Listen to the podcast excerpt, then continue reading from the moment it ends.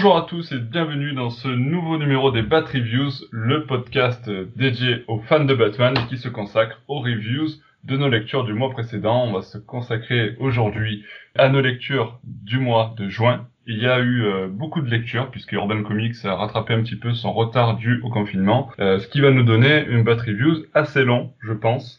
Pour m'accompagner euh, ce soir, ce, ce soir ou aujourd'hui, selon l'heure à laquelle vous écoutez ce podcast, bien entendu, trois membres de la team avec Alexandra. Salut. Mais aussi Pelli. Salut. Et Siegfried. Bonsoir à tous, bonjour à tous. Voilà, bonsoir, bonjour, bon après-midi, peu importe l'heure à laquelle vous écoutez ce podcast. Euh, si vous êtes fan de Batman, vous êtes euh, bien tombé. On enchaîne directement parce que, comme je le disais, il y a beaucoup de taf ce soir, aujourd'hui, cet après-midi. Euh, on va enchaîner avec le Batman Last Night on Earth de euh, Scott Snyder et Greg Capullo. Et je vais appeler à la barre Pelli pour nous parler de ce récit. D'accord, mais uniquement si tu le dis trois fois super rapidement, le nom du... Batman Last Night on Earth, Batman Last Night on Earth, Batman Last Night on Earth. C'est bon, Ouais, tu as réussi. Ça va. ça va, ça va. C'est possible. Ok. Alors, donc, Batman Last Night on Earth, donc, euh, sorti dans le Black Label DC de d'Urban Comics. Fait. Euh, c'était la sortie un peu, euh, c'était vite fait un peu la sortie euh, de ce milieu d'année. Euh, donc au Quand même. comment? T'es pas mal attendu. Ouais, c'était pas mal attendu, voilà, parce que ça a fait beaucoup parler en, en VO. Donc euh, au scénario, on retrouve notre petit copain Scott Snyder qui avait donc géré les New 50 sur Batman, qui avait aussi géré Batman Metal. Et euh, hors DC Comics, euh, il a fait, euh, bah, bah, bah, bah, bah, bah, je ne sais plus ce qu'il a fait. Euh, s'il a fait Ivan, euh, Ivan American, Vi- American ah, Vampire. bah, American Vampire, voilà, ça, je vais y arriver. Euh, donc voilà, euh, donc un habitué de Batman, et puis euh, on retrouvait son acolyte Greg Capullo, qu'on a pu retrouver sur euh, Spawn, euh, hors d'ici, sur euh, Batman New 52, sur euh, Batman Metal aussi, et donc voilà, les deux se remettent là. Alors, euh, au niveau des dés, je vais commencer avec le, le scénario. Donc on se retrouve dans un espèce de, de, de, de jeu de piste avec un, un Batman qui doit être, qui est obligé de s'associer avec la tête du Joker. Alors je sais, ça paraît complètement dingue comme ça quand, C'est Snyderesque. Voilà, c'est Snyderesque. C'est donc voilà, Batman est obligé de s'associer au Joker pour euh, remonter la piste pour savoir ce qui s'est passé, tout simplement parce que Batman tombe en plein milieu d'un espèce d'univers d'ici post-apocalyptique complètement dément. Et donc voilà, au fur et à mesure, il, remonte la piste avec son nouvel allié pour euh, bah, savoir ce qui s'est passé et combattre euh, ce nouvel ennemi. Euh, bah, au niveau du scénario, c'était plutôt osé. De toute façon, c'est c'est Scott Snyder. Hein. Depuis Batman Metal, on a toujours l'habitude qu'il parte un peu euh, loin dans les dans les scénarios. Des fois un peu Euh, trop. Comment? Des fois un peu trop. Ouais, un peu trop parfois. Euh, là, je pensais que ça allait... du coup, là? Bah là, je pensais que ça allait complètement partir euh, en what the fuck, et pourtant non, j'ai bien aimé le, j'ai bien aimé le scénario. Alors, euh, faut s'accrocher. Alors déjà, ce qu'il faut avoir lu, euh, il faut avoir lu les Batman New 52 Ouais. euh, et avoir lu Batman Metal. Voilà, ça c'est la, la base déjà, et avoir commencé à, à lire un peu Rebirth aussi. Voilà, ça c'est c'est la base déjà pour à peu près comprendre euh, l'œuvre qu'on a. Euh, Ça, ensuite, ça, ça se place hors continuité ou... Euh, c'est hors continuité, mais ça utilise quand même un peu la continuité. D'accord. Mais du coup, c'est que dommage parce que c'est hors continuité, mais par contre, euh, à mon souvenir, il n'y a pas de, euh, comment dire, de, c'est pas expliqué euh, ce que tu viens de dire en début de comics euh, pour avoir bien suivi. Et ça, C'est un ouais. peu bête, euh, tu vois, pour ceux qui veulent essayer ce titre en one Ah shot bah, comme ça. C'est Ah. Snyder, c'est Snyder, on Ouais. est propulsé dans le monde directement, on n'a pas, Mm. on n'a pas le temps de s'échauffer que déjà, bam, on, on se prend une claque. Euh, l'univers, c'est pour bien. ça qu'on est là, on, on prévient les gens, du coup. Ah ouais, c'est ça. Mais euh, alors, au niveau pour euh, pour identifier un peu l'univers, on a un mélange de euh, Batman The Dark Knight Returns euh, avec un mélange de Mad Max, avec un mélange aussi un peu de Flashpoint et un, avec un petit peu de Batman Metal. Voilà, tu, tu mets tout ça, tu mélanges tout et tu obtiens un Batman Last Night on Earth, pour te dire. D'accord, et est-ce que l'on rajoute une petite pincée de piment d'Espelette? Non, non, non, non, y a pas, y a pas besoin, c'est déjà assez pimenté comme ça. Ok. Euh, donc voilà, au niveau, au niveau du scénario, au début, on est un peu perdu, mais une fois qu'on arrive à retrouver les petits, franchement, c'est assez, je trouve ça assez cool. Euh, assez osé pour certaines euh, pour certaines phases. De toute façon, c'est l'avantage des, euh, des récits en one shot. Tu peux faire ce que tu veux. Et là, franchement, Snyder s'en donne à cœur joie, il y va et c'est assez osé. Franchement, c'est plutôt cool. Au niveau des dessins, je suis pas forcément le mieux placé pour en parler parce que j'adore Greg Capullo, donc franchement, je trouve aucun défaut au dessin. C'est un des, artistes favoris, donc franchement, j'ai adoré.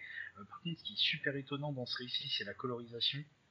Euh, franchement, tu certaines pages qui sont superbement bien, euh, euh, bien amenées. On a un, moment, par exemple, rien que la cover déjà avec le petit côté un peu rouge, un peu rouge rosé qui, va bien avec le, vert des cheveux du Joker. Enfin bref, des petites choses comme ça qui font que franchement la colorisation elle est assez super sur certaines pages. Donc c'est assez cool à lire. après niveau niveau moins bien, je dirais qu'il y a certaines utilisations de personnages qui sont pas forcément optimales. Euh, je veux dire, par exemple, euh, Wonder Woman et Superman, c'est vraiment dommage parce qu'on n'a pas de, on n'a pas de, d'origine story du personnage par rapport au récit. C'est-à-dire, on n'a pas de, de, backup par rapport à ce qui s'est passé avant pour ces deux personnages. Ce qui est dommage parce que franchement, ça, ça, ça, ça doit être super intéressant. Donc, je sais pas s'il y aura une suite à ce récit. Bon, après, est-ce euh, que ça vaut le coup de voir des suites quand un ah, récit suffit à lui-même comme ça? Je bah, sais pas, mais si on peut placer une suite avec euh, en montrant ce qui s'est passé par exemple rien que pour Wonder Woman, franchement je kifferais parce que ce serait assez impressionnant. Ok. Donc voilà. Après à part ça, euh, bah, bonne utilisation de certains personnages aussi de l'univers euh, de l'univers de la Bat Family, c'est assez bien utilisé donc voilà. au final, j'ai l'impression que Snyder, il est meilleur dans des, des récits one shot plutôt que quand il essaie de rentrer dans une continuité.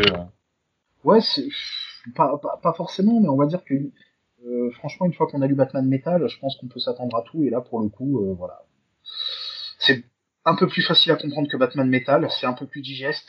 Euh, ça reste quand même un peu what the fuck, mais voilà, le fait que ce soit un one shot, ça, ça passe beaucoup mieux. Ok. Je suis assez d'accord avec ce que tu disais, Nicolas, que le fait que Snyder soit finalement beaucoup plus fort sur du.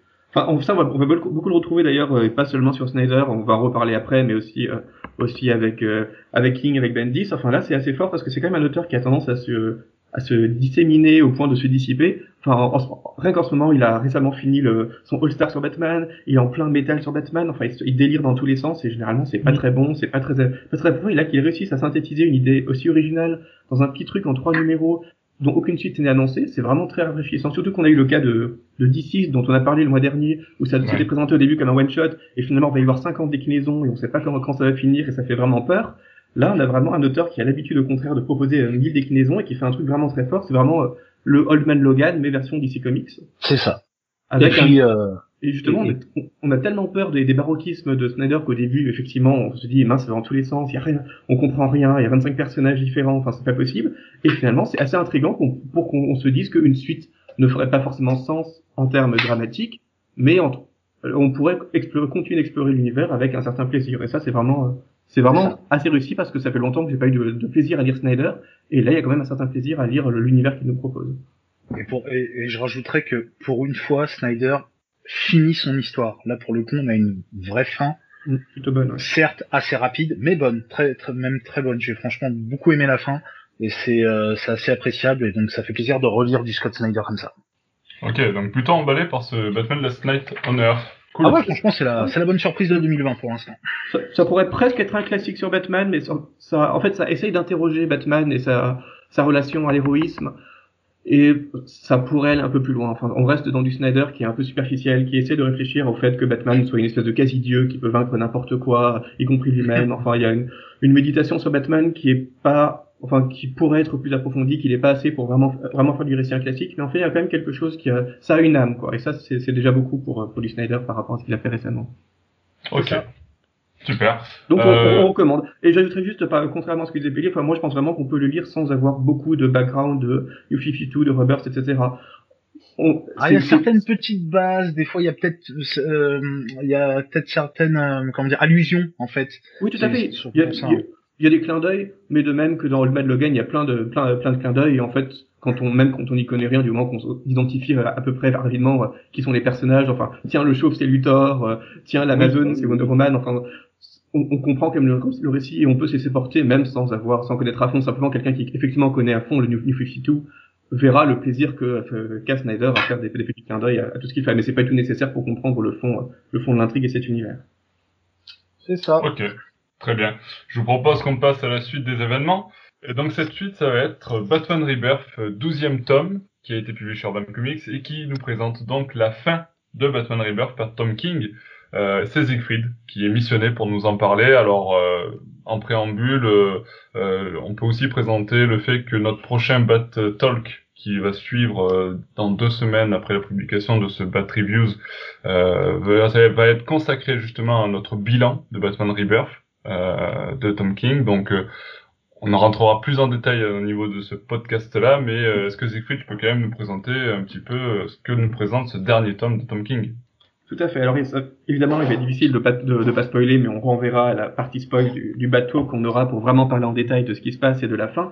Euh, donc vous, vous, vous, souvenez que Tom King à la base devait faire 100 numéros. Finalement, on ne sait pas trop pourquoi. On l'a un peu débarqué après. Euh, enfin, on, on, lui a annoncé à peu près vers 75 qu'en fait il n'en aurait que 85, mais qu'il aurait une série Batman Catwoman pour vraiment conclure tout ça. Donc la grande question, c'est est-ce que ça va vraiment être la conclusion attendue? Est-ce qu'elle va être aussi forte que prévu? Est-ce qu'il va devoir mettre les bouchées doubles? Et euh, effectivement, on a un peu l'impression qu'il rush sur la fin.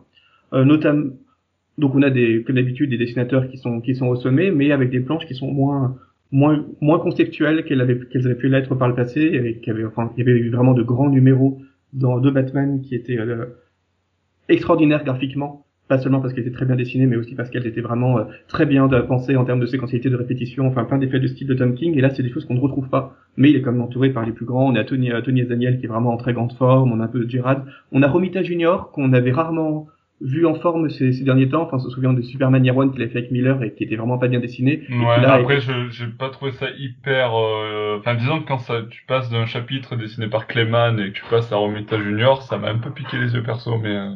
Ouais, enfin, on, on, a l'habitude que sur un sur un long run sur un personnage, les dessinateurs tournent. Et oui, bien sûr. Dans le cas, ouais.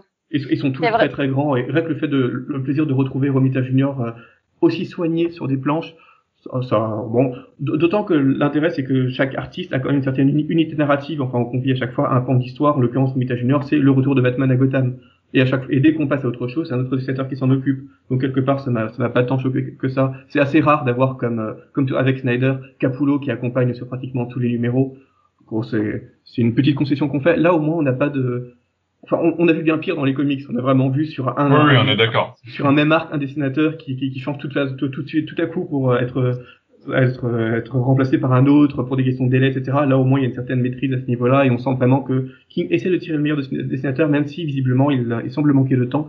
Donc, on est euh, dans la dans une dans une nouvelle Gotham. Donc, je, je vais pas spoiler. Hein, juste euh, au début, on est dans une nouvelle Gotham qui est dirigée par par Bane et euh, Batman a été remplacé par par son père Thomas Wayne.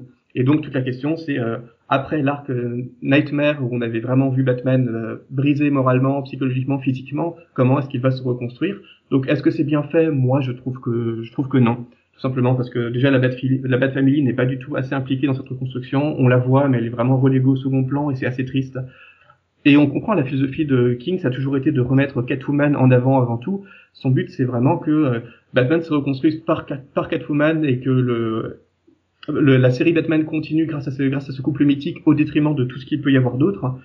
Et ce qui fait que du coup c'est pas toujours très convaincant. Enfin, Batman, se Batman essaie de, se reconstruire par exemple, mais on n'a pas l'impression qu'il ait la moindre vraie séquelle morale, qu'il ait la moindre séquelle physique. Enfin, on comprend pas trop. Il y a un numéro, euh, je crois que c'est le numéro 83 où Batman est de nouveau brisé, alors que deux numéros plus tard il est supposé se reconstruire. Enfin, il y a des, y a des choses qui sont vraiment bizarres et qui font qu'on ne, on ne sent pas assez le projet de King dans, ce, dans cette évolution. On ne voit pas vraiment le Batman euh, brisé sur tellement de numéros. J'ai vu beaucoup de commentaires de lecteurs qui étaient vraiment fatigués de, de voir ce Batman complètement à la ramasse, qui avait hâte qu'il revienne. Et là, vraiment, il tarde à revenir et il revient pas de façon aussi percutante qu'il aurait dû par rapport à toute l'attente que ça avait généré. C'est très satisfaisant, il y a aucun souci. Simplement, ça, ça marche pas trop. Il y a une, y a, y a une mort de personnage, donc évidemment, je dirais pas qui, mais il y a une, une grosse mort de personnage qui a pas du tout l'impact émotionnel qu'elle devrait avoir. Euh, le dernier numéro, il y a plein de, plein de d'analyse et de prolètes. Enfin, on, on, bouge dans le temps tout le temps selon les, les, procédés bien connus de Tom King, mais comme c'était le dernier numéro, peut-être qu'on aurait bien aimé une plus grande cohésion narrative d'ensemble pour euh, que l'émotion passe vraiment. Et voilà, il y a un certain échec à la fois de la narration et des dessinateurs à faire passer l'émotion qui est un peu dommageable et qui fait que c'est pas la conclusion qu'on pouvait attendre. C'est pas Tom King a été bien meilleur dans certains dans certains autres moments de son run et ça on en reparlera dans le dans le bad talk. clairement, la, clairement, la fin, c'est pas le point d'or que ça aurait dû être d'un run qui promettait autant. Ouais, c'est vrai que d'un côté, on il y a certaines points de déception, mais dans l'ensemble, j'ai quand même euh, personnellement trouvé que c'est une conclusion, euh, bah, tu l'as dit aussi, euh, satisfaisante au final, assez cohérente par rapport au run de Tom King. On est dans, on, sent qu'il déroge pas à son envie justement de mettre au centre la relation Batman-Catwoman. Il y a des choses comme ça qui, voilà, qui sont encore là jusqu'au bout. mais même justement, je rebondis un petit peu quand tu dis que tu aurais bien aimé que pour ce numéro, euh, ça soit plus euh, coordonné et qu'il n'y a pas toutes ces remontées dans le temps. Euh, moi, justement, des fois, c'est un petit... Dans les derniers numéros, c'est un truc qui m'énervait, mais je trouve que c'est plutôt cohérent qu'il continue à le faire et qu'il finit comme ça, parce qu'il t'a habitué. Donc moi, à un moment donné, j'ai pris une habitude de lecture avec les anciens numéros, à comprendre, bon d'accord, il fonctionne avec des allées, des allées et retours, et des allées et retours. Et du coup, quand il a eu ça dans le tome 12, euh, j'ai bien aimé j'ai bien aimé ce que ça a apporté aussi parce qu'on savait que c'était le dernier tome, on savait que c'était la dernière balade, donc euh, donc c'était euh, intéressant aussi de comment dire qu'il finisse comme il a commencé. Il est resté aussi euh, même si on aime ou on n'aime pas, moi je trouve qu'il est resté cohérent et qu'il a fait un, un super globalement. Hein, évidemment, je suis d'accord avec toi sur certains points, mais moi j'ai ça ça a même rattrapé certains tomes que j'ai j'ai pas apprécié sur clairement, global du run. Clairement, c'est pas le c'est pas le pire mm. arc de son run, mm. mais disons que comme c'était préparé depuis tellement longtemps et surtout après le numéro 50, ça avait, euh, le fait que enfin l'arc Nightmare etc avait généré tellement de frustration qu'on s'attendait quand même à une conclusion euh, extraordinaire et c'est pas aussi extraordinaire que ça aurait pu l'être. Après, j'ai rien contre le principe des des prolèves, analyses, etc., etc., qu'il utilise régulièrement dans son run, qui a un effet de style et que mm. j'aime beaucoup chez lui. C'est juste qu'en l'occurrence, comme le numéro 85 n'est pas parvenu à pour moi être aussi puissant et percutant qu'il que, que, que, je l'aurais voulu, ben j'essaie j'essaie d'en trouver d'en trouver une cause objective et il me semble que pour ce numéro peut-être que ça aurait mieux marché autrement ou peut-être que simplement s'il avait mieux écrit ses, euh, ses retours dans le temps et ses effets de style ça aurait mieux fonctionné. Mais voilà je, je, moi je mais c'est que, que mon avis je suis un petit peu déçu et ça, son run avait tellement de, de, tellement de gueule finalement tellement de pertinence et tellement de force avec toute sa vocation introspective que je m'attendais vraiment à quelque chose de d'un peu plus fou d'un peu plus fort que ça Ok, euh, voilà pour le pour le douzième et dernier tome de Batman Rebirth paru chez Urban Comics. Effectivement, bon, je vous renvoie encore une fois à notre prochain euh, podcast qui va être publié euh, très bientôt et dans lequel nous allons vous parler de notre bilan de tout le run Batman Rebirth, ce qui promet un long débat. Mais on va maintenant s'attarder à un autre récit de Batman avec un autre auteur bien connu, puisque c'est le Batman Universe euh, qu'Alexandra a lu et dont elle va nous parler. Oui, euh, Batman Universe, ça faisait un petit moment que j'en avais entendu parler, j'avais vraiment hâte de le lire et euh, pour le coup j'ai été très très surprise. Euh, c'est vraiment un ovni dans tout ce qu'on peut lire en ce moment euh, dans, dans, Batman, un ovni dans le sens où en termes d'écriture c'est c'est vraiment aventuresque. On est sur un scénario de Brian Michael Bendis euh, et au dessinateur Nick Derrington. Et c'est vraiment très très bon. Alors euh, pour le speech, euh, il y a, du Alex Malib aussi, non? Ouais, il y a du Alex Malib, mais c'est principalement Nick Derrington. En, fait, Alex Malib, il dessine une, une, petite histoire qui est incluse à la fin de Batman Universe. Ouais. Batman Universe lui-même en six fascicules, c'est uniquement Nick Derrington. C'est ça, exactement. Et donc du coup, pour le speech, on a Batman qui est accompagné euh, principalement, même si un, un, petit début d'histoire avec Green Arrow, il est accompagné de Green Lantern notamment, de Jonah X, qui est un, un, un cow-boy du western euh, euh, vengeur et qui tente d'empêcher le Riddler de voler un œuf magique euh, convoité par le maléfique Vandal Sauvage, Savage, Savage, avec le petit accent. Et, et du coup, rien qu'avec le synopsis, c'est assez fou parce que déjà, on n'est pas du tout sur une histoire de Batman solitaire qui fait la tête, qui est dans son coin et qui est tout seul. non, il fait équipe avec Green Lantern, euh, le monsieur tout vert avec sa bague qui vole, euh, super euh, super lumière, super intéressant, qui fait des blagues. Et donc du coup, on se retrouve avec un duo, un duo assez inédit qu'on n'a pas l'habitude de voir. Moi, en tout cas, j'ai pas l'habitude de voir. Euh, où Batman se fait transporter un peu partout. On le retrouve du coup au western où il rencontre Jonah X, euh, à Gorilla City, je crois que c'est le nom, ou en tout cas c'est euh, parce que j'étais plus sûre, c'était la première fois que je voyais un comics où il y avait ça, donc j'ai vraiment adoré. Euh, il se retrouve euh, Euh, je sais plus comment ça s'appelle. Atanagar. Ouais, c'est ça, exactement, avec ces noms-là. Je, je suis perturbée. Euh, et, euh, et voilà, et en fait, à cause de l'œuf magique, on comprend qu'il y a des perturbations et qu'il se trouve transporté euh, de planète en planète. Euh, et on n'est pas du tout sur une, un Batman centré sur Gotham euh, City. C'est d'autant plus intéressant. Donc on change d'univers, on change de personnage aussi parce que Batman, euh, bah, on le retrouve à faire euh, quelques blagues, à être un peu ironique, que ce soit en début d'histoire avec Green Arrow ou avec euh, avec Green Lantern. À la fin, on aperçoit Nightwing qui l'aide euh, sur sur la fin du récit. Donc euh, vraiment, c'est c'est inédit. C'est une aventure pleine de rebondissements avec des situations complètement inédites, euh, inédites. Euh, c'est drôle, euh, c'est léger et c'est vraiment une très bonne lecture euh, sur Batman, selon moi. D'accord. C'est vrai que le synopsis, euh, moi quand je l'ai lu, j'ai pas encore lu le récit, j'ai lu le synopsis et euh, je me suis dit mais what the fuck, c'est quoi ça? Ça part un peu, ça, ça a l'air de partir dans tous les sens justement et euh, Mais attention, c'est pas partir dans tous les sens, c'est débile et mal écrit. On est quand même sur du Bendis, donc une très bonne, très bonne écriture, bien réfléchie, oui, assez, assez aventuresque, mais c'est différent de ce qu'on lit, mais c'est, ça veut pas dire que c'est moins bien. Moi, pour ça, D'accord. quand je- quand j'ai vu Ben, quand j'ai vu Bendis sur la couverture, je me suis dit tiens, je, je vais pas lire ça. Franchement, Bendis sur DC Ah, moi, Comics, vu ce qu'il a fait sur Superman et qui a été quand même assez unanimement rejeté, c'est, je, je, je vais pas lire, ça m'intéresse pas. Et c'est à force de voir de bons retours sur euh, ce Batman Universe que j'ai voulu lire. Et effectivement, j'étais assez, euh, j'étais assez conquis. C'est au point que j'ai vu beaucoup de gens commenter que euh, si Bendis est si bon sur Batman, il devrait écrire du Batman. Et si, si, et si King est aussi bon sur Superman, puisqu'il a écrit Up in the Sky qui est vraiment très bon, il devrait écrire du Superman. Donc ils, ils sont très mauvais sur leur série régulière et qu'ils devraient intervertir leur rôle pour, Mhm. pour, pour écrire, ce qui évidemment est totalement faux parce que, en l'occurrence, ce que, ce que Bendis écrit, c'est pratiquement pas du Batman. Enfin, on a quand même un Batman qui est essentiellement diurne, qui voyage partout. Enfin, c'est pas du tout les Batman urbains qu'on a l'habitude de retrouver, ça passerait pas Ouais, du tout en continuité. Mais, là, le fait qu'il s'amuse autant, euh, c'est, euh, Comme Batman est tellement malléable et un personnage euh, que, pour voir partout, qui arrive à se transformer, à être à n'importe quelle époque, à n'importe quel univers, ça marche. C'est ça qui est intéressant avec ce personnage. Après, évidemment, euh, c'est pas sa marque de fabrique et, et ça plaira pas à tout le monde, je pense. Il y en a qui ont envie d'avoir euh, le Batman euh, à Gotham City euh, avec euh, une Bat Family euh, plus ou moins présente ou dans les alentours. Mais euh, en tout cas, euh, pour avoir pour lire beaucoup de Batman euh, constamment, euh, avoir cette lecture là qui change un peu où tu changes un peu d'air, c'est plutôt sympa.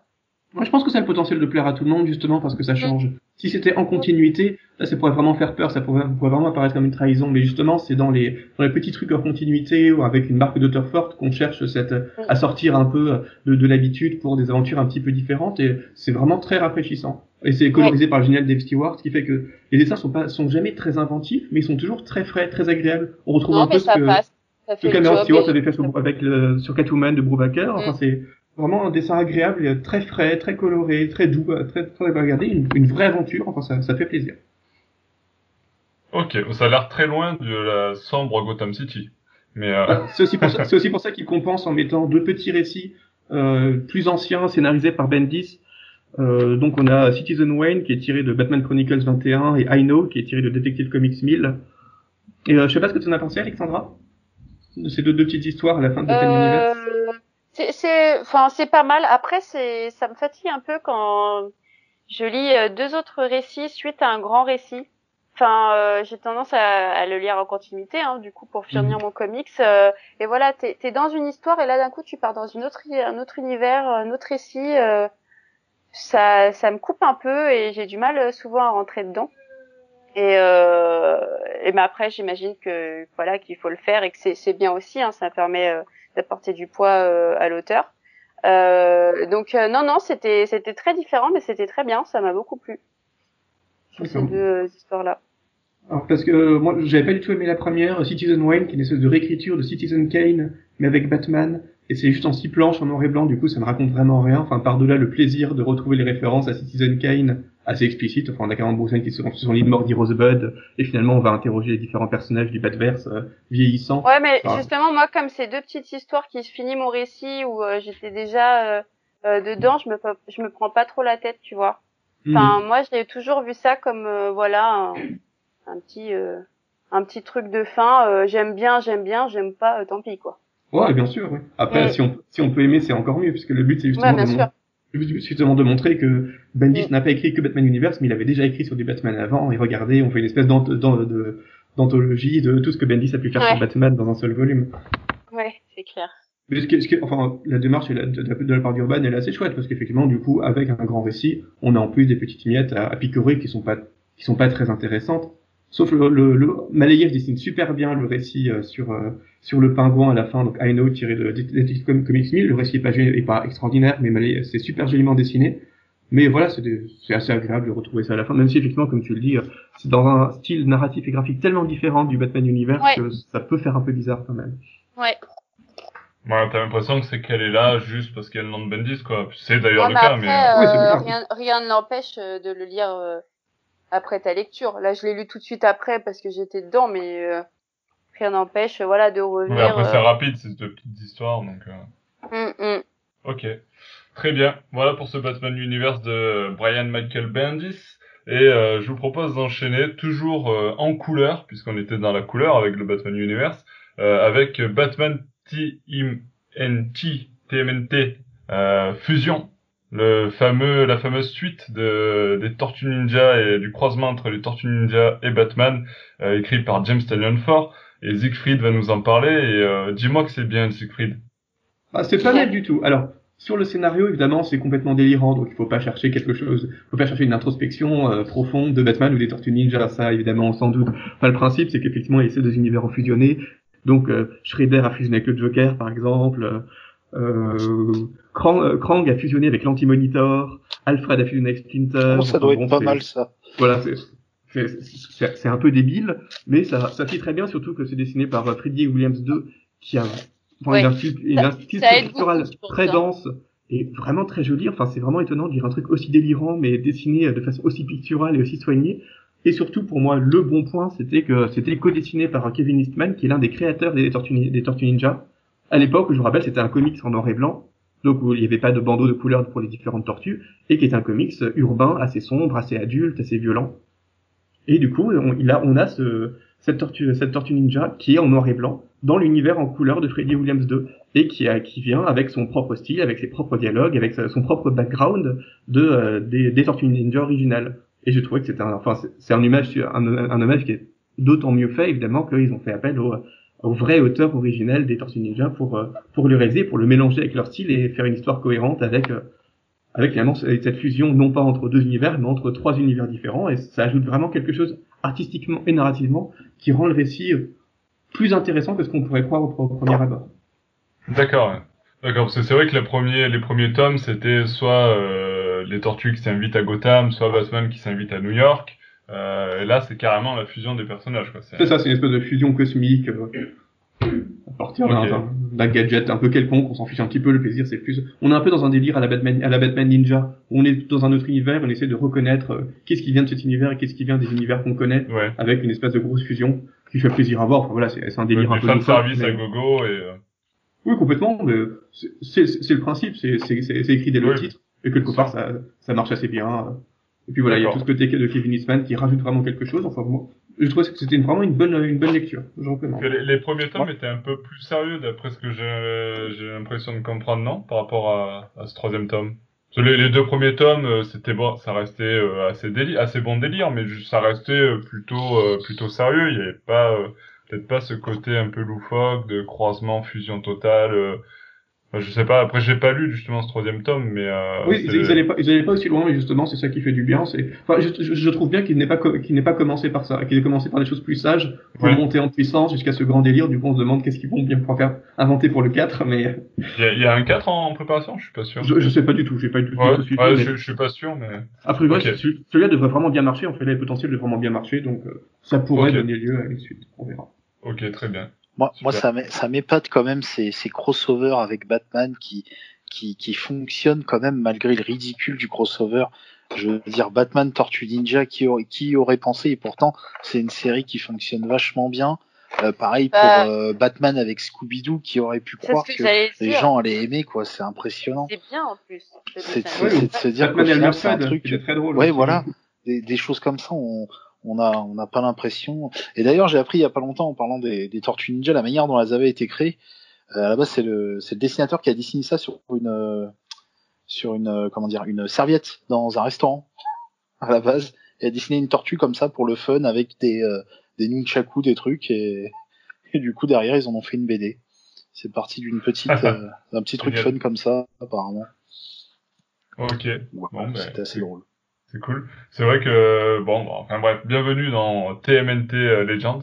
Mais, euh, non, mais effectivement, c'est vrai que ce, ce croisement, après les, les crossovers, il y en a des plus ou moins intéressants, mais je trouve que euh, cette trilogie-là, euh, j'ai pas vu le troisième, mais je vais certainement le lire parce que j'adore ce que fait Jameson Onfort, et puis j'ai bien aimé les deux premiers, donc euh, euh, du coup je vais m'intéresser au, au troisième euh, pour faire la trilogie, mais c'est vachement intéressant, et puis j'aime bien les Tortues Ninja aussi, j'adore Batman forcément, donc euh, c'est plutôt cool.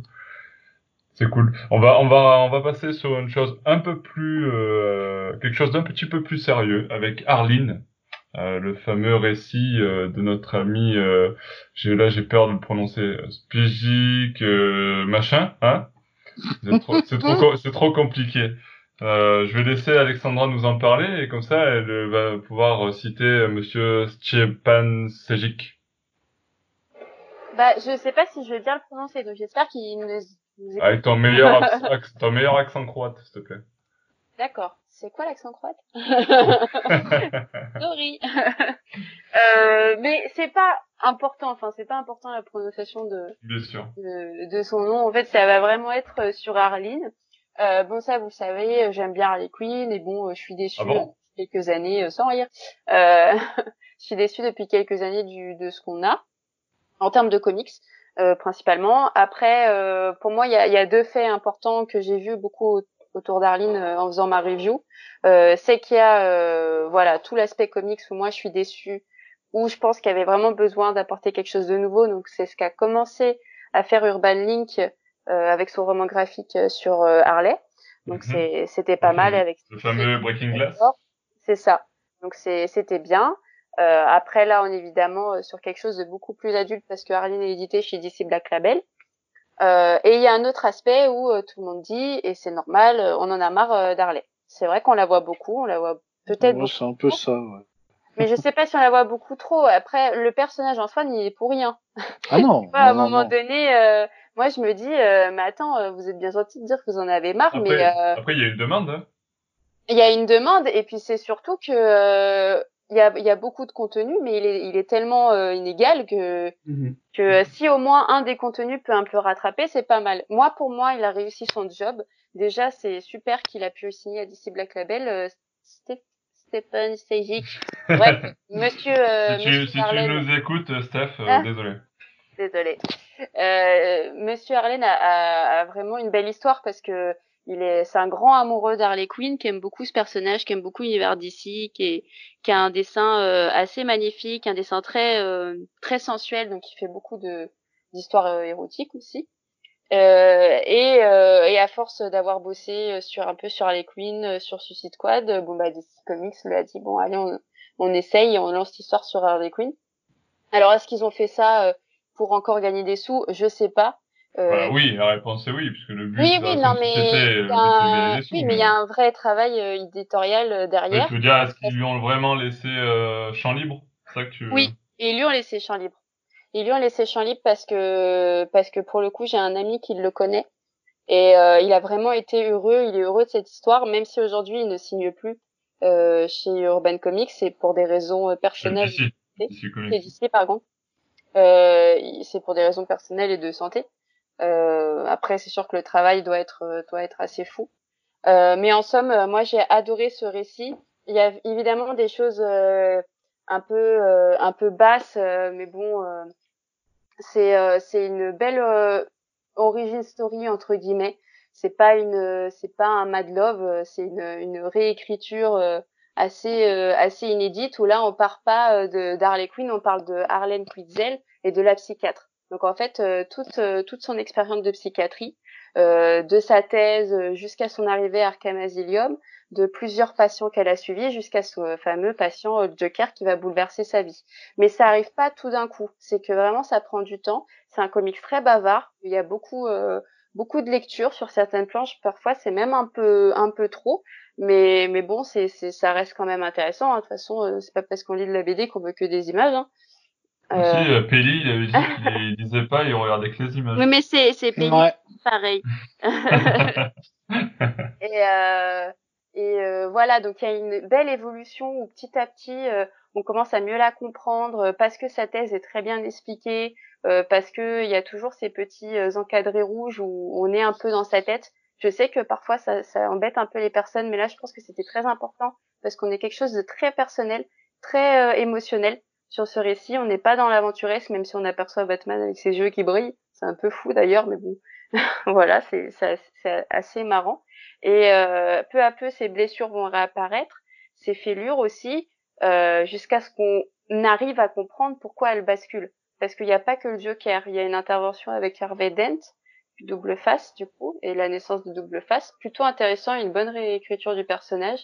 Euh, tout l'aspect du bien et du mal, qui est questionné aussi, pas énormément, hein, pas un approfondissement, mais qui est quand même un, peu soulevé à travers les médias, à travers euh, sa vie, jusqu'à ce qu'elle tombe amoureuse, parce que clairement, euh, qu'on se le dise euh, ou pas, elle tombe amoureuse et elle se fait complètement avoir. Après, le, point un peu négatif, c'est que le, le, Joker dedans est un hyper beau gosse.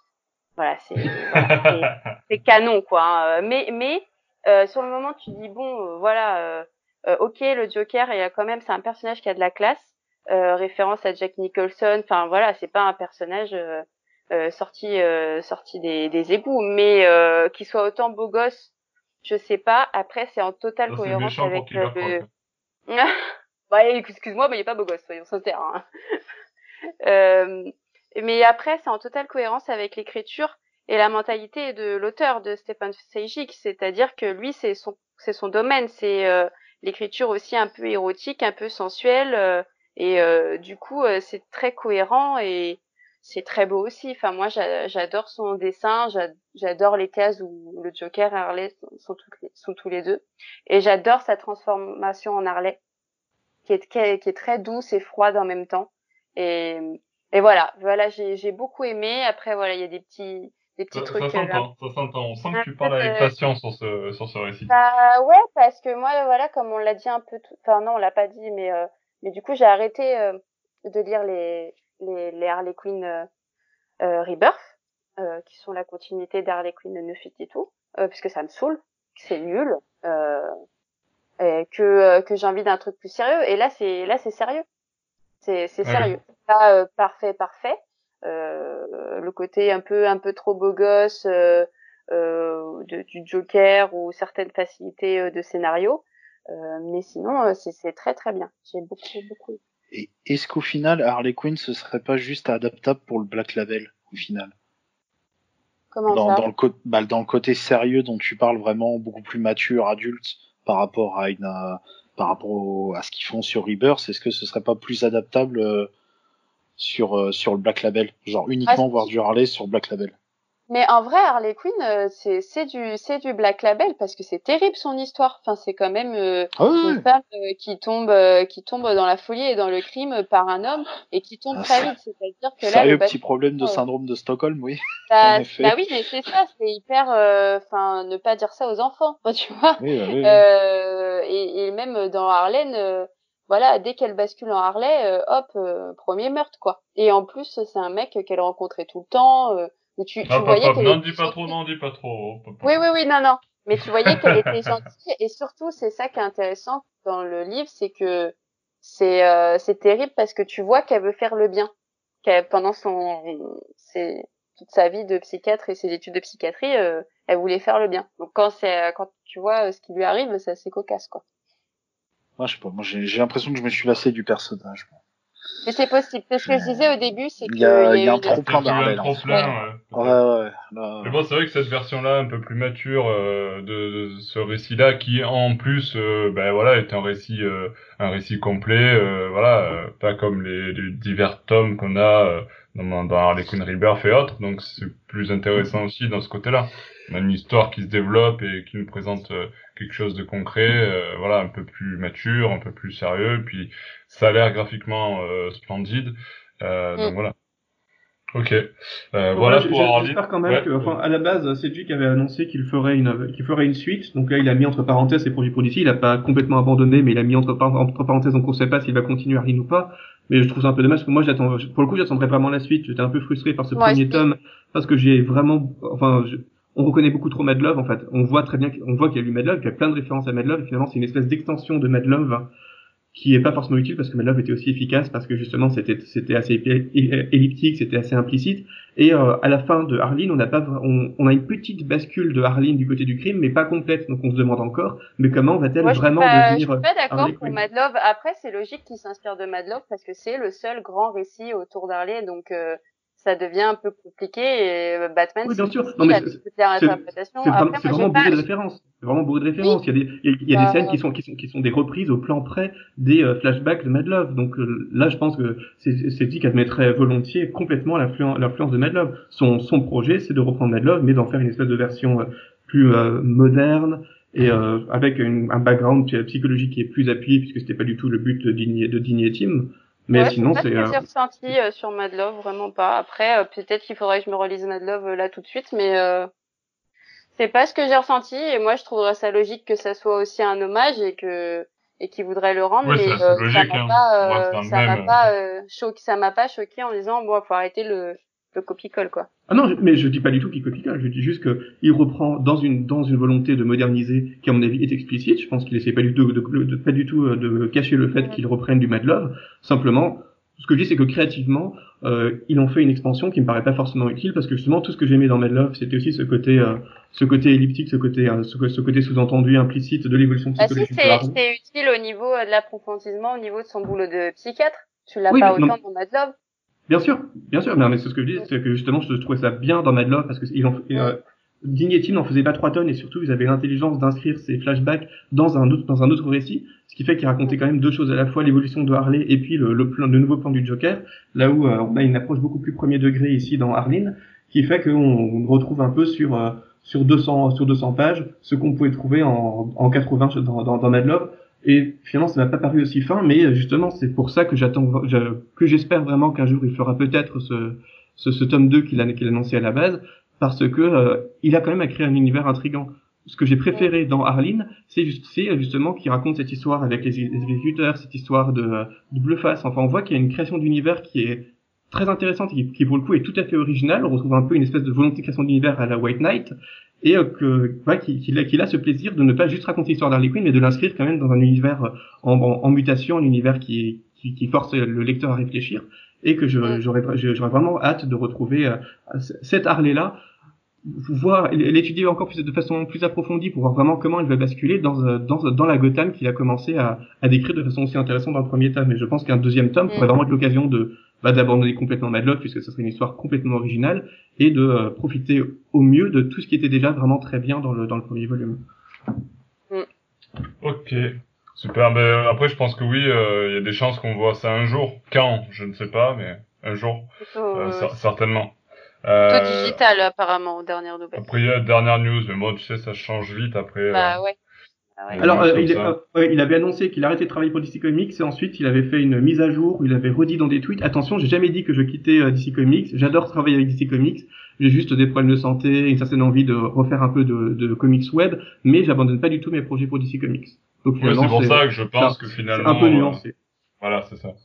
Euh, du coup, on va euh, on va changer d'univers après Arline euh, et son Black Label. On va revenir un petit peu euh, un petit peu plus proche de ce que nous avait présenté Scott Snyder avec son Batman Metal, euh, qui était suivi de Batman Kiri. Et là, nous avons le Batman Kiri deuxième tome qui s'intitule Les Infectés, qui n'est plus écrit par Scott Snyder, euh, mais par Joshua Williamson, il me semble.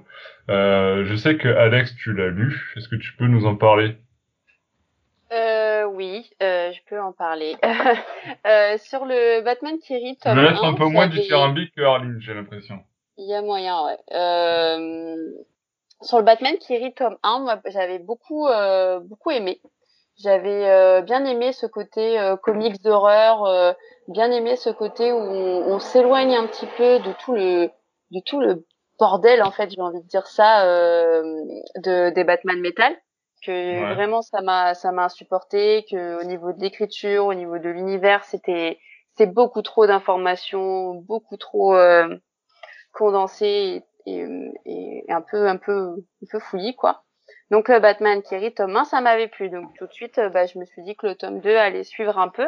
Évidemment, il y a un changement au niveau du scénario et ça se ressent. et là, j'ai vraiment eu l'impression de repartir dans les Batman Metal. C'est-à-dire que l'histoire est sympa, tu passes quand même un bon moment parce que c'est un peu what the fuck. Et puis je pense que ce qui soutient et ce qui porte le, le comic, c'est le Batman Kiri. Euh, visuellement, moi je l'adore. Hein, pour avoir une figurine chez moi, euh, c'est que ça, c'est que ça prend tout son sens. Non mais il est magnifique hein, au niveau euh, du design. Euh, c'est vrai qu'au niveau du, du, design du personnage, ils se sont envoyés. C'est, c'est, bah, clairement, ce qu'on on aimerait et qu'on voudrait pas, c'est un mélange Batman Joker. On le repousse et en même temps on se dit ah, pourquoi pas? Et là voilà, c'est complètement créé. Il est, il est long, il est, il est fin, il fait, il est super effrayant. Euh, et euh, donc ça, je pense que c'est le, le gros atout. Euh, mais par contre, euh, c'est c'est nul. Enfin, on, se on, se retrouve avec des interludes où euh, du coup. C'est vrai qu'il y a plus d'interludes que de chapitres. Euh. Bah ouais, on se retrouve avec du coup le Batman Thierry qui a préparé des batarangs pour certains personnages. Donc on est sur 6 pour les nouveaux cavaliers qui vont qui vont permettre de d'accomplir son, son funeste son funeste comment dire mm. combat euh, contre Batman, parce qu'évidemment il veut battre Batman. Donc voilà, on est sur une histoire assez simple quand même.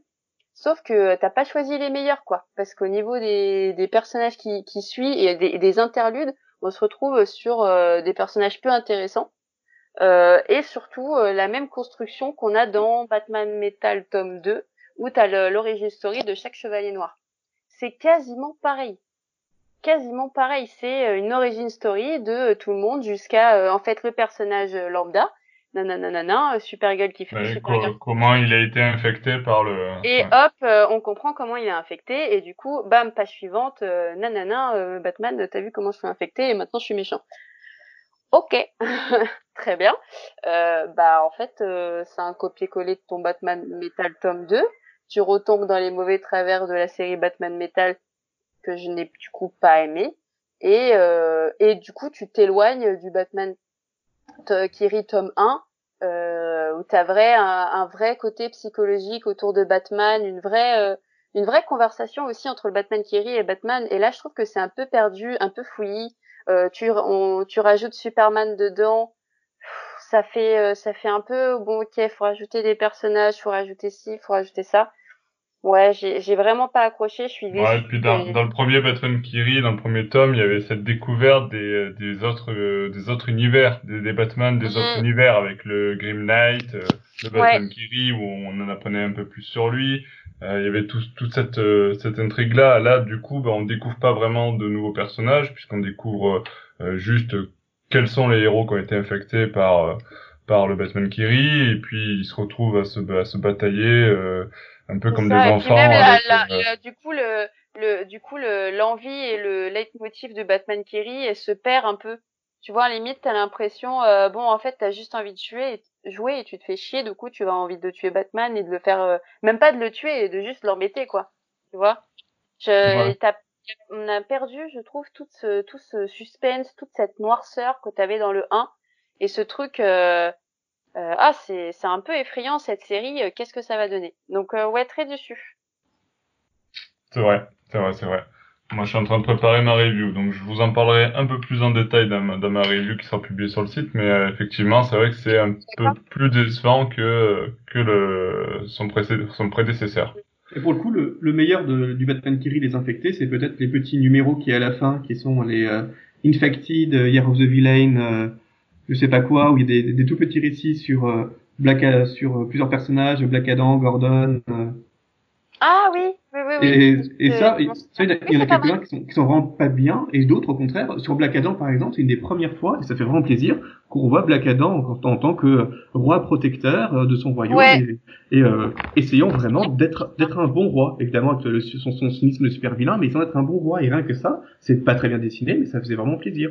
Ou sur le commissaire, euh, quand même, c'est quand même par, euh, par Paul Jenkins, c'est très très joliment dessiné par Jack Herbert, où on a un Gordon qui en a qui en a marre d'être euh, de, de, de pas faire avancer les choses à, Gotham, et c'est vraiment un récit qui est très intéressant sur Gordon. Et finalement, le meilleur de Batman Kiri infecté, c'est pas du tout le Batman Kiri, mais c'est ces tout petits numéros, des, des, des, des espèces de mini fascicules concentrés sur un personnage à chaque fois, et qui en une dizaine de planches se racontent très bien un, un personnage dans ce nouveau monde désinfecté. J'ai tout, Bah, trouvé en tout cas. c'est pas ce que tu attends, quoi. Tu vois, donc, même Oui, si c'est très bien, tu restes un peu, euh... ouais, mais bon, après. Oui, tout à fait, c'est pas vendu là-dessus et c'est c'est presque dommage, ouais. Ouais. Et c'est dommage parce que ça se perd. Pour certains, je pense que le récit va moins euh, leur toucher, quoi.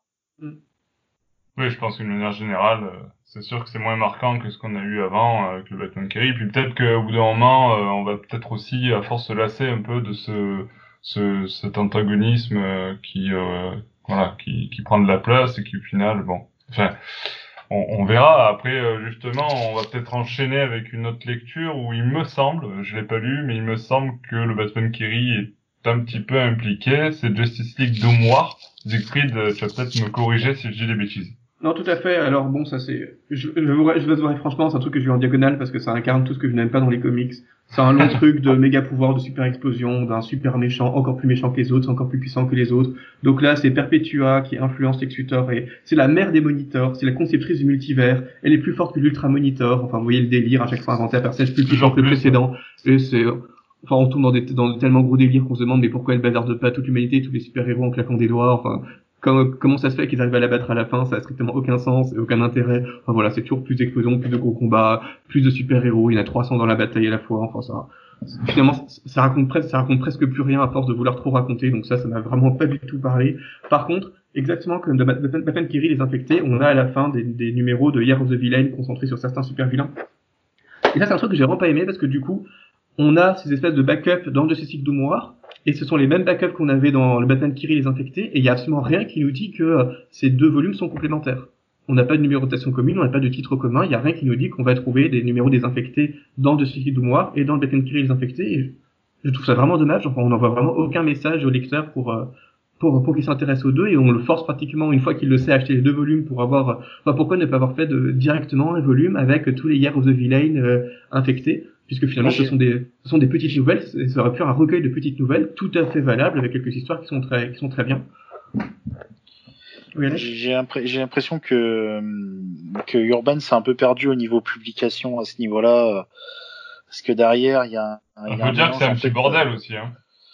Oui, ça, bah, à la base, c'est un, c'est un bordel, oui et non. En, en, en VO, c'est vrai que c'est pas évident, mais euh, ce, que, ce, que, ce que je veux dire par là, c'est que là, par exemple, euh, pourquoi faire un récit directement Doom War? Pourquoi pas mettre directement, euh, dire que c'est Justice League?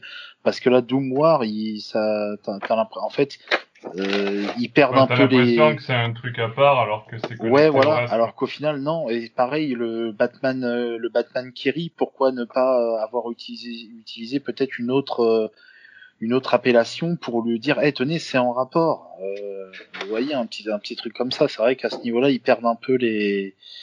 Moi, enfin moi à la base déjà, je voulais pas prendre le Batman Kiri, mais là maintenant que je sais que c'est en rapport avec Doom War, euh, voilà, je vais, je vais le prendre. Mais à la base, c'était pas du tout mon intention de le prendre. Ouais. Enfin bon, désolé de t'avoir interrompu. Vas-y, continue. Ah non, non, Non, mais tu- bah, tu as très bien fait, d'autant que j'avais plus forcément grand chose à dire. Ah oui, donc Ouais. c'est c'est dans ce deux mois, enfin on avait beaucoup parlé il y a quelques mois, je sais pas si vous vous souvenez, du fait que euh, John Carpenter, Carpenter, donc le très très grand réalisateur de The Thing quand même, de Ouais. Dans l'entre de la folie, etc., euh, euh, scénarisait un comics Joker, alors que lui ne lit pas particulièrement de comics. Et euh, donc c'est dans ce Justice League Noir qu'on retrouve le Joker de Carpenter. Et euh, D'accord. Aucune indication pour le dire, c'est juste un, petit backup euh, parmi avec parmi 5 ou 6 à la fin du à la fin du comic, ça se lit assez bien, mais c'est vraiment assez moche, c'est pas c'est pas inoubliable, c'est un, peu décevant. Surtout dans ces dans ces dans ces espèces de petits backups donc qui sont les Year of the Villain, il y en a un sur Sinestro qui est étonnamment euh, intéressant, assez amusant même, très enfin très agréable à lire. Et il y en a un sur le sur euh, le Riddler, enfin le Sphinx, qui est très très agréable à lire, donc exactement comme dans les Infectés. Ce qu'il y a de mieux dans ce volume, qu'il y a de plus inventif, de plus de plus frais, c'est clairement les c'est clairement les, les, les petits numéros à la fin qui n'ont qui n'ont pas grand chose à voir avec l'histoire principale qui est racontée, mais qui sont des bonus qui sont euh, beaucoup plus que des bonus. On pourrait pratiquement acheter euh, ces, ces ces volumes pour les pour, pour, ces pour ces petites aventures là. Et en tout cas, si vous aimez les personnages qui sont impliqués dans les Year of the Villain, sachez que Enfin, renseignez-vous vraiment sur le contenu de ces volumes parce que euh, certains de ces personnages, pas tous, hein, mais certains sont vraiment très très bien traités dans ces dans ces quelques pages à la fin. Ok, ouais, c'est vrai que c'est, ça fait un peu fouillis, quoi. Entre le, les infectés, là, le Batman Kerry, euh, tome 2, et ce Justice League de Noir, c'est un petit peu euh, fouillis fouillis, mais bon. Mais moi, je savais même pas que Justice League Doom Noir, euh, c'était dans tout ça, quoi. hein. Franchement, euh... pas très Ouais, bien. c'est hein. vrai que c'est- c'est c'est un petit peu, euh, oui, euh, en termes de com, c'est pas. Alors après, ils ont, euh, je crois qu'Urban a, a publié une petite frise chronologique qui Ah reprend un petit peu. Ouais, l'univers Ouais, métal. Hein, Photoshop, euh, Du- très bien, je te balance Ouais, ouais. ça et puis pas plus d'infos. D'où d'où moi, en fait, c'est l'entrée, c'est la porte d'entrée à Batman, euh, à la deuxième, au deuxième volet de Batman Metal, à savoir que euh, le, deux, le premier tome de Batman Metal 2 en VF sortira dès le mois d'octobre. Ouais. Donc Ouais, euh, c'est coup, quand même euh, très très rapproché par rapport aux publications. Alors est-ce qu'il va y avoir un décalage? Parce que ça, automatiquement, ça va créer un décalage avec les autres publications. Donc j'ai peur qu'Urban là veuille euh, euh, mettre la charrue avant les bœufs, quoi. Parce que Ouais. concrètement, là, ça va faire un, un sacré décalage dans les. Je Ouais. sais pas comment ils vont faire après. on- on va voir. Moi, ce que je, je propose, c'est qu'on va, on va mettre dans l'article qui, euh, qui va reprendre notre, notre podcast euh, sur le site. Donc, euh, cette petite chronologie, je vous la mettrai, comme ça, vous l'aurez. Si vous, ça vous intéresse, vous pourrez jeter un œil sur euh, la petite chronologie que vous a préparé Urban Comics. Et euh, le dernier ici dont on voulait parler euh, donc euh, aujourd'hui, c'est euh, le deuxième tome de Léviathan et c'est Siegfried qui va garder la parole du coup et nous le présenter. Alors tout à fait, donc euh, dans Léviathan, enfin je sais pas si vous vous souvenez du premier volume, c'était notamment super euh, Rapidement. dans, notamment dans de Metropolis, enfin dans, dans le monde il y a plusieurs entreprises, plusieurs entreprises, euh, plusieurs agences secrètes qui sont qui disparaissent euh, étonnamment et donc Superman va enquêter. Donc il y avait Batman sur la couverture, mais c'était pas du tout sur Batman, c'était un récit in- intégralement centré sur Superman et Lois Lane.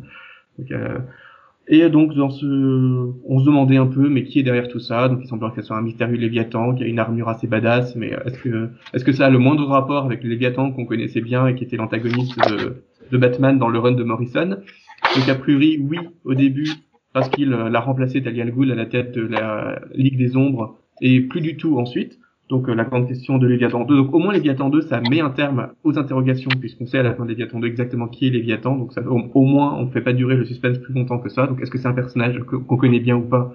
Je vous laisse le suspense.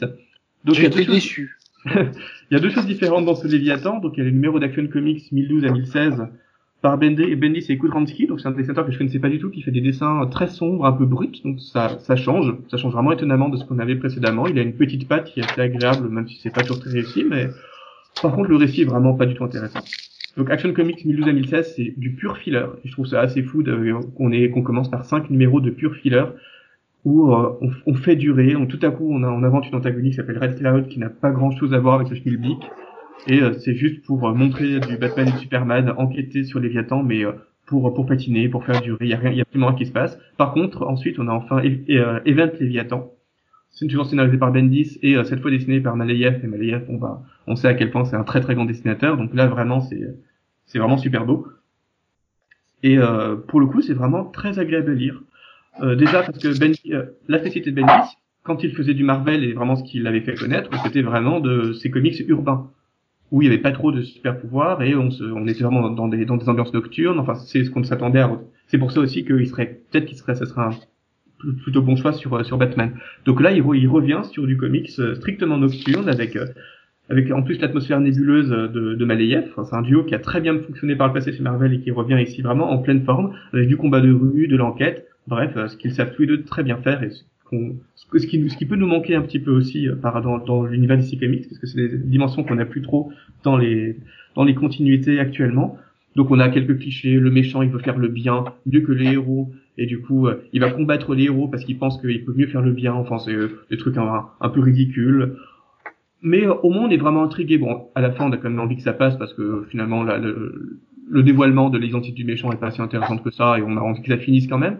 Mais il y a quand même de l'idée. Et au moins, ce qui fait plaisir, c'est que ce tome d'Urban Comics euh, recueille à la fois les Action Comics et les et le- l'Event Léviathan. Donc au moins on a tout dans le même volume. Donc on a certes du filler, mais au moins on n'a pas que le filler. Et on a vraiment la conclusion de cette euh, de ce pan d'intrigue. Donc au moins on au moins on avance vraiment à pas, à pas de géant dans cette intrigue. Et ça au moins c'est éditorialement c'est ça fait plaisir qu'on n'a pas fait durer ça plus euh, plus que de raison.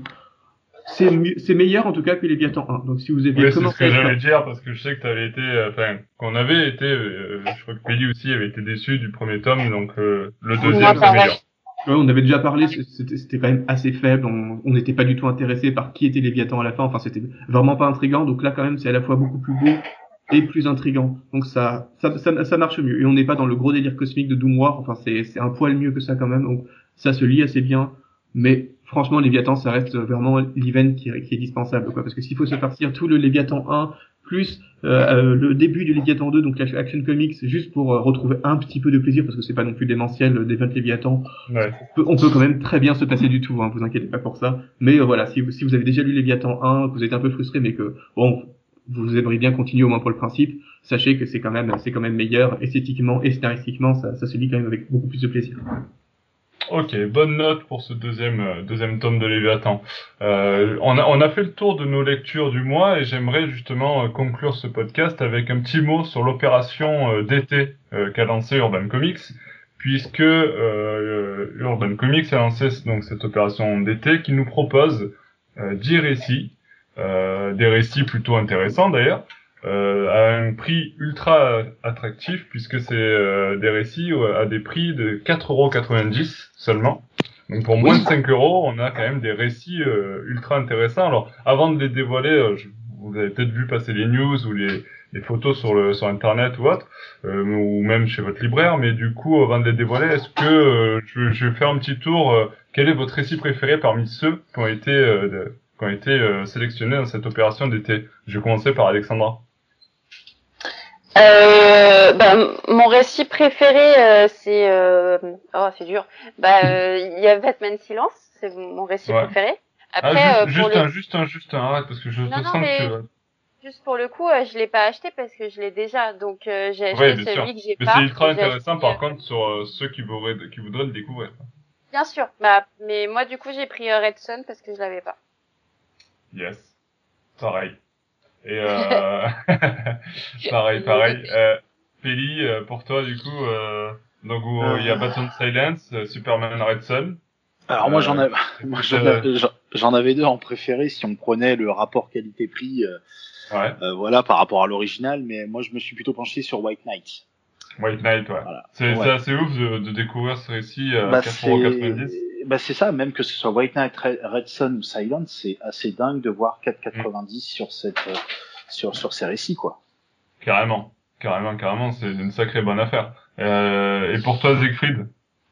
Alors ouais, ça aurait pu être Silence ou White Knight, mais j'ai été, j'ai plus sensible à, enfin j'ai une, euh, j'ai un lien affectif avec euh, La Promesse, qui est le récit de Justice Ouais. League, de, scénarisé par Jim Kruger et dessiné par Alex Ross, qui est un des premiers comics que j'ai lu euh, dans ma vie en général, et celui avec lequel j'ai découvert Alex Ross bien avant Kingdom Come, que pourtant il avait dessiné dix ans, dix ans auparavant, et qui est euh, extraordinaire. Enfin, ça raconte une, une alliance de super vilains qui euh, tentent, tentent de faire croire aux citoyens du monde qu'ils font le bien et qu'ils se débrouillent mieux que les super-héros, et du coup il y a une crise de confiance dans les super-héros. C'est scénaristiquement, c'est pas extraordinaire, mais qu'est-ce que c'est beau C'est peut-être même plus beau sur certaines planches que Kingdom Come. C'est vraiment du Ross en très très grande forme et euh, enfin autant de autant de autant de, de Ross en pour 4,90€, je, re- je recommande vraiment très, très chaleureusement.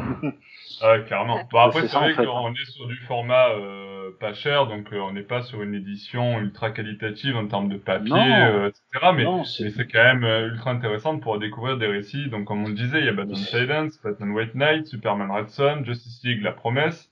Euh, et vous ajoutez à ça donc d'autres récits, parce que pour aller euh, pour euh, compléter le tout, on a aussi le Batman La Cour des Hiboux, premier tome de Batman euh, euh, New 52 par Scott Snyder.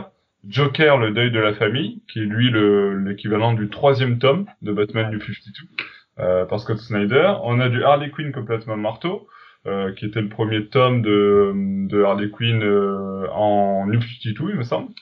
Ouais. Et puis euh, Batman le Chevalier Noir. Euh, donc ça, c'est les, les récits. Euh, euh, c'est qui déjà qui est euh, euh, J'ai perdu le, le nom de. Mince.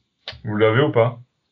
Batman le Chevalier Noir. du scénariste, non, j'ai pas. Ouais, c'est euh... ah, c'était une série euh, de, des New 52 aussi. Oui, oui, oui, c'était, Ouais. ouais, je vois, je vois très bien. C'était plutôt intéressante, c'est pas, ça a pas révolutionné le genre. Ouais, ça fait quatre intéressant. tomes. Mais, ju- Voilà. mais justement, euh, je, je rebondis sur ce que tu dis. Euh, ce que je comprends pas, c'est l'argument d'Urban Comics, c'est de dire des récits, euh, bah, en, en résumé, des récits de légende à bas prix. Alors, attends, Euh, juste je finis les deux derniers. Vas-y, vas-y, vas-y, Je te laisse parler. C'est Wonder Woman année 1 et puis Injustice année 1. Voilà, vas-y. Comme ça, on a tout dit. Euh, puis, ce, que, ce, que, ce que je voulais dire, c'est que Urban Comics a martelé en disant comme quoi c'est des récits de légende à bas prix. Euh, alors, c'est sûr que Red Son, euh, La Promesse, White Knight maintenant, euh, et même Silence, c'est des récits de légende, mais par contre, euh, Un deuil dans la famille, Wonder Woman année 1, c'est- Le, le deuil moi, de la famille. Pas. le deuil dans la famille, pardon, le deuil dans la famille, Wonder Non, Woman année pouvaient 1, pas se permettre. euh, La cour des hiboux, c'est c'est assez récent, mais ça, c'est pas encore des récits de. de- Mais ils pouvaient pas dire- se permettre de mettre que des grands récits en Bah, termes. euh, de- ce que je veux dire, oui, euh, mais ce que je veux dire, c'est regarde, ils ont mis Silence par exemple, qui est quand même un récit assez euh, qualitatif. Je, je veux dire, il y avait d'autres récits avant que tu aurais pu mettre. Je...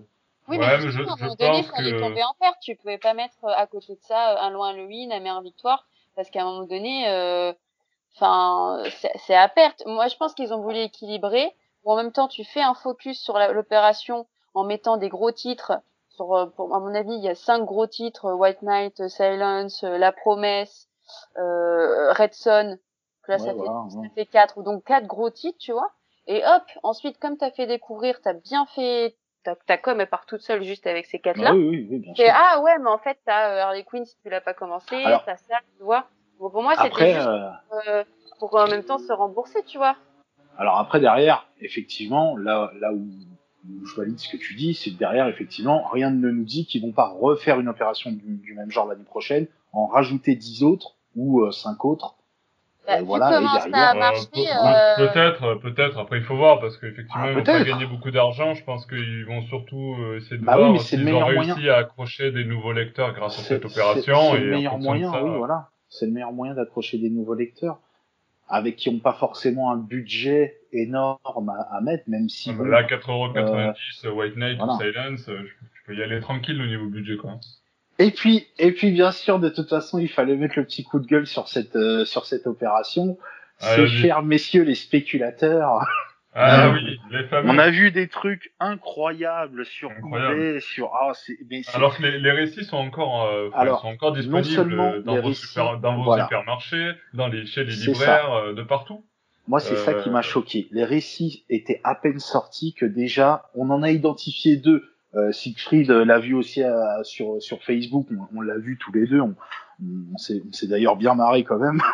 Euh, le, le mec qui les vend euh, 80 euros avec les frais de port inclus, alors que la collection entière ne vaut même pas 50 euros. Et surtout, il y a le prix marqué en gros dessus.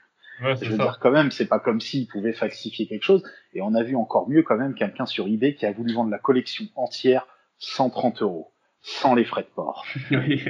Et ça, je trouve, et ça, je trouve que c'est vraiment, ça, on, on, on en rigole parce que franchement, c'est, c'est vrai que Ah, on a tourné ça, on a tourné ça à la rigolade sur les réseaux sociaux, mais franchement, ça en devient pathétique parce que malheureusement, et ben le, le pire, c'est qu'il y a des personnes qui ne trouvent pas ces récits dans le commerce. Com- combien de personnes on a vu sur sur les sur Twitter par exemple qui nous demandent Oui, mais où est-ce qu'on peut les trouver parce que je les trouve pas? À, à et ce prix-là, dire je vais que- acheter le, je vais acheter le récit, euh, tu vois. Ah bah non, euh, oui, concrètement, normal, t'achètes le récit. Voilà, t'achètes le récit normal. Mais malheureusement, je, je suis sûr, malheureusement, que les offres elles partent.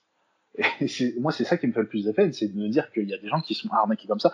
Donc, je le répète encore une fois, ne vous faites pas arnaquer par les spéculateurs comme ça, parce que franchement, c'est, c'est, c'est voilà, c'est ignoble. Bon, l'offre à 130 euros, à mon avis, personne va se faire couiller quand même. Ce, ce Oh, encore, chaud. euh, 130 euros, c'est 13 euros par comics, sachant que quand tu les achètes dans les belles éditions d'Urban, ça te revient facilement à 30 euros le volume. Il suffit, il suffit de croire que c'est un vieux truc et de ne pas te rendre compte que c'est une opération actuelle à Ah. 4,90€, de croire que c'est un, un vieux truc et que ça justifie le prix à 130 euros et tu peux croire que, tu peux croire que c'est Ah rentable. ouais, bah oui, oui, oui, c'est sûr. Et après, on a vu quand même encore mieux après sur Twitter quelqu'un qui voulait vendre un récit qui était à 10 euros, qui cachait avec sa main le 10 euros et qui disait je vous le vends 20 euros.